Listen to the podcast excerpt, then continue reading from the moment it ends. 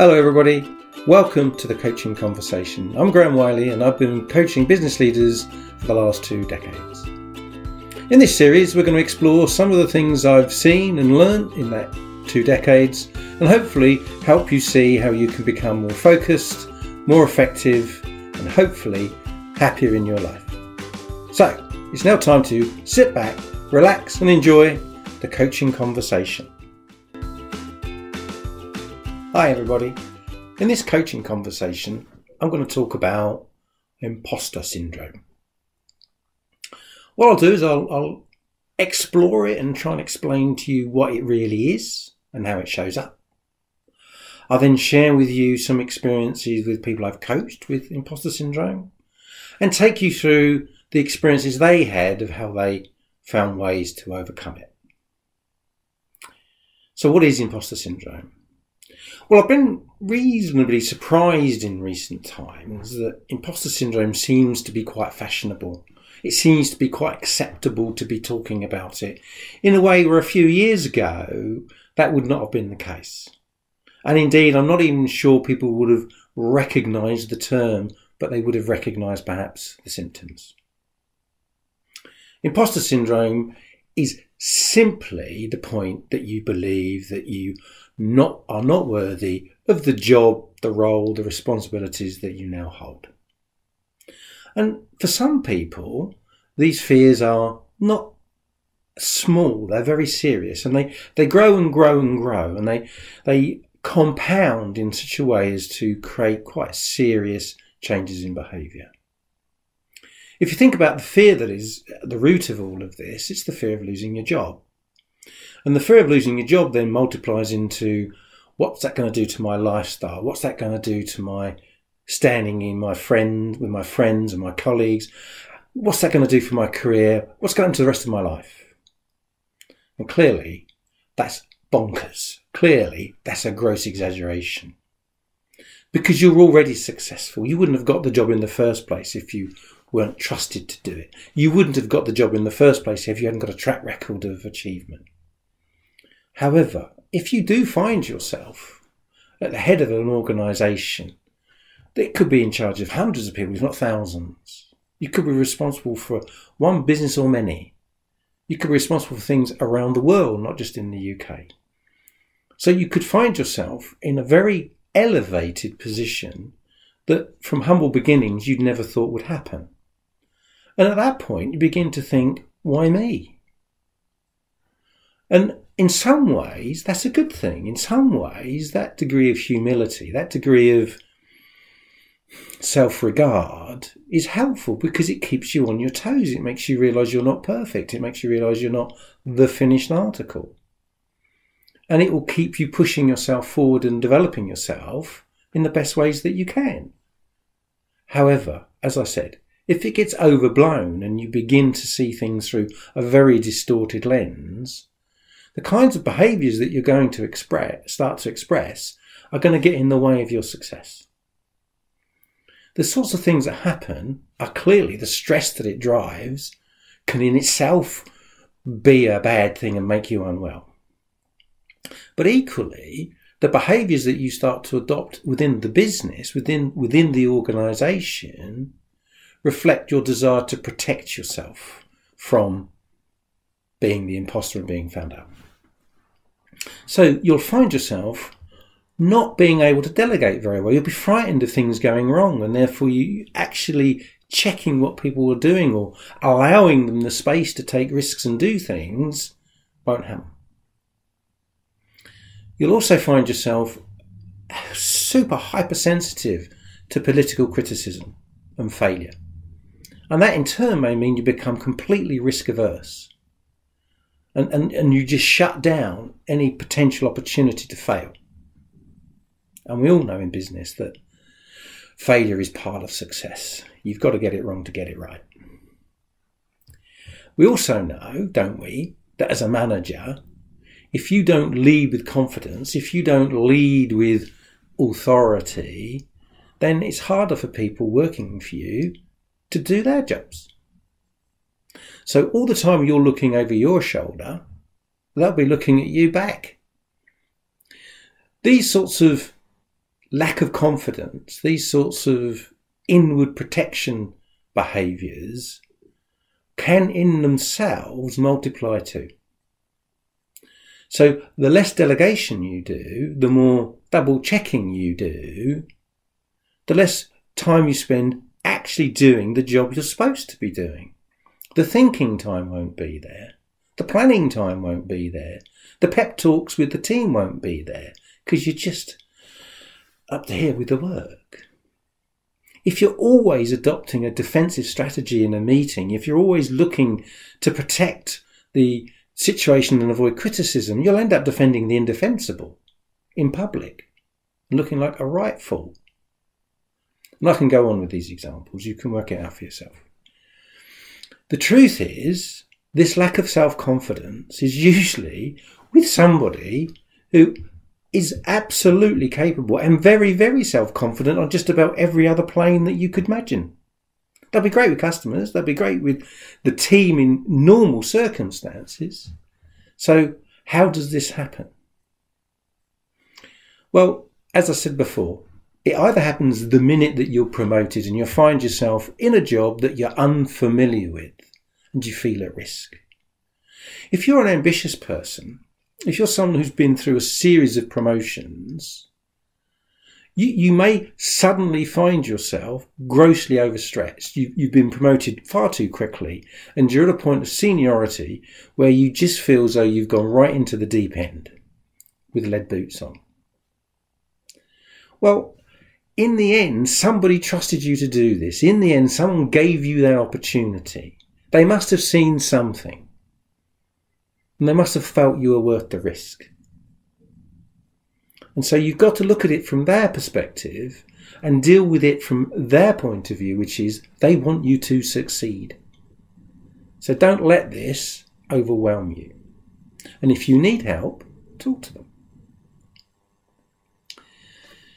If you are somebody who's been in a very senior position for a long time and things have started to get a bit stale, or they're not going as you would like them to go, you might begin to have a self doubt. You might begin to wonder why you're there. You may begin to wonder how you fix this or can you fix this? And that will lead to a general malaise, a general feeling that you are not capable of taking the organisation further than it already is at.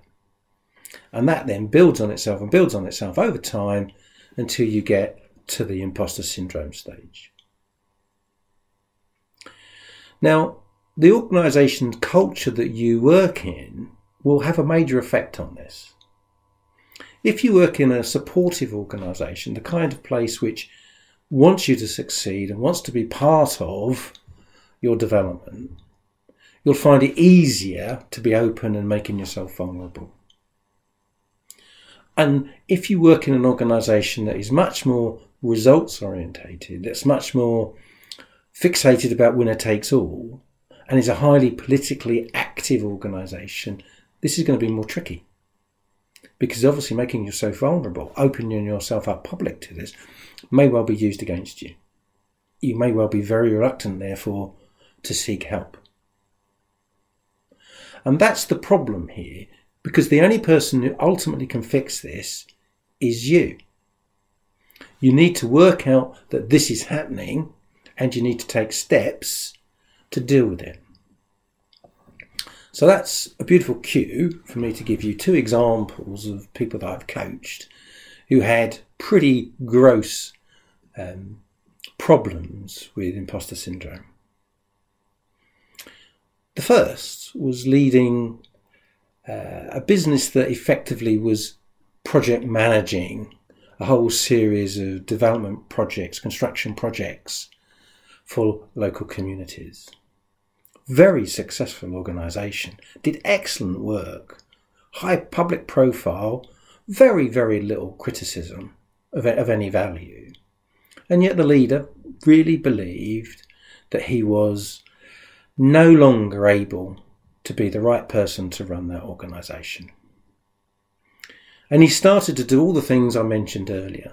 He started to not delegate properly, he started to double check the work of, of senior capable professional project managers.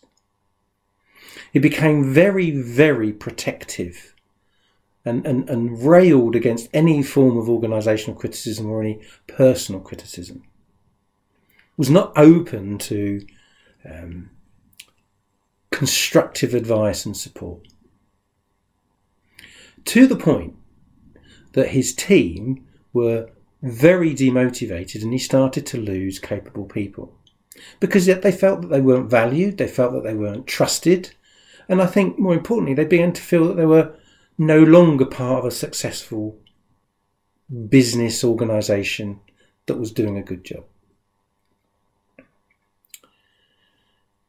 The second example is almost comical in, in the way that it manifests itself. This person again was a business leader. He was, it's a he, he was very successful um, and a very capable person and very, very affable. However, he began to be- believe that he wasn't the right person for the job, but he was never going to admit it, not to himself and not to anybody else. And so he started to overcompensate. He built up a whole uh, lifestyle or, or, or, imagery of never being wrong, of, of, of exaggerated hubris, of exaggerated skill sets. And ev- everything was wonderful and, and, and dealt with in superlatives in an attempt to brush over, obscure any particular sense of inadequacy of him or of his organisation. To the point, as I said a minute ago, it was almost comical. In both cases, as a coach, it was possible for me to help them unpick what was going on, help them identify the problem for what it was, help them see the fear. When they see the fear, you can then, as a coach, encourage them to face into it. Because this kind of imposter syndrome, particularly when you're a successful person, is clearly false. It doesn't, the, the, the lies it's telling you don't really exist. It's not, it's not realistic. It's exaggerated. So you face into the fear and then you start to help them, encourage them to find ways to seek the reassurance to restore their self confidence. and there are a number of things that they did do and you can do if you find this is a problem. The first thing is to talk to people, not necessarily saying, oh dear me, I'm feeling I've got imposter syndrome, but you can talk to people about how they're finding working with you. Do they like working with you? Are there things they think you could do better? You could speak to customers in much the same way. You could speak to suppliers in much the same way. You can mask this as though it's some form of public relations survey, some form of customer feedback survey. It doesn't have to be presented to them as though it's all about you. You can also speak one to one with your peer group. You can speak one to one with your boss, or indeed people who work for you in a very similar sort of way. You can join think other peer groups, so YPO, Young Presidents' Organisation, Vistage are perfect examples of the cohort of people that will be similar to you, and you can get the confidence that they suffer the same sort of challenges that you you face, and that you are as capable at dealing with them as they are, and you can build a, a relationship with them that enables you to understand that we're all human. You can do formal 360 degree um, feedback surveys. If you don't know what they are, they are basically a structured questionnaire that you give out to about a dozen people who you know and trust to uh, give good feedback on you, people who know you at work. And they could be within your organisation and outside the organisation. It's painted as a 360 because it could be your supervisor, it could be your juniors, it could be your peer group. As I say, it could be anybody who is used to doing business with you. And our experience of 360 degree feedbacks is it, it frightens people. People are frightened to do them because they're not really sure what they're going to get told. However, absolutely, I can categorically say that when we issue 360 degree surveys, and we do it quite a lot in our coaching programs, we find that the people that have been asked to complete the survey are flattered. They feel absolutely respected that you want their opinion, and therefore they take it very, very seriously. They give you honest feedback. I, I don't think I've ever seen one where there's been a political response or some form of score settling or someone trying to make some kind of point. What has been is very useful, very pointed, very direct, very honest feedback about someone's performance. And I also recommend that the coachee also completes the survey. And so you therefore get two scores. You get what you think of yourself and what they think of yourself. And you'll be amazed, they're usually very, very aligned. Sounds ridiculous, doesn't it? But they're usually very, very aligned. What you think of yourself is usually what other people do when you fill it in objectively and honestly not suffering from the syndrome. The way that you ultimately overcome imposter syndrome is going to be through rebuilding your self confidence, celebrating the wins that you have, be they small, be they big, getting the reassurance from the people around you that they like working with you and you're good at what you do. And the long term effect is one of trying to make sure you understand that you're as good as anybody else and, and you just happen to be the fortunate one that has this opportunity to prove it. Now, it's not that I'm suggesting that you want to overcome imposter syndrome and replace it with ego. I do, as I said before, believe that a degree of humility, a degree with your feet on the floor, a degree of I'm only human is really helpful. It's part of what keeps you open to learning. It's part of what keeps you open to development. And that in turn knocks on through the organization that you're running. So, imposter syndrome. Does it exist? Yes. Has it existed a long time? Yeah, forever. Is it something new that we've suddenly discovered and have found new ways of solving? No. Do you need a coach to absolutely overcome coach uh, the imposter syndrome? No, you don't, but it will help. It'll help with accountability. It'll help with unpacking the problem if it's confused with other issues, and it'll keep you absolutely focused on getting your life back straight. So, imposter syndrome.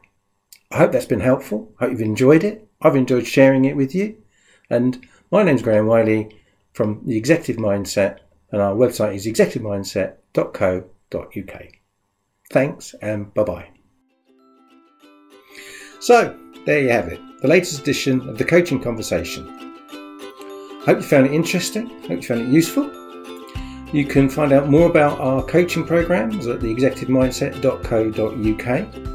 If you want to reach out, you can send me an email at theexecutivemindset at sagegreen.com you can book a free 30 minute session at theexecutivemindset.co.uk, which will give you a really good feel for how coaching could help you. And if you've really enjoyed the session, do please rate us, do please give us a review. And nothing more for me to say other than see you next time.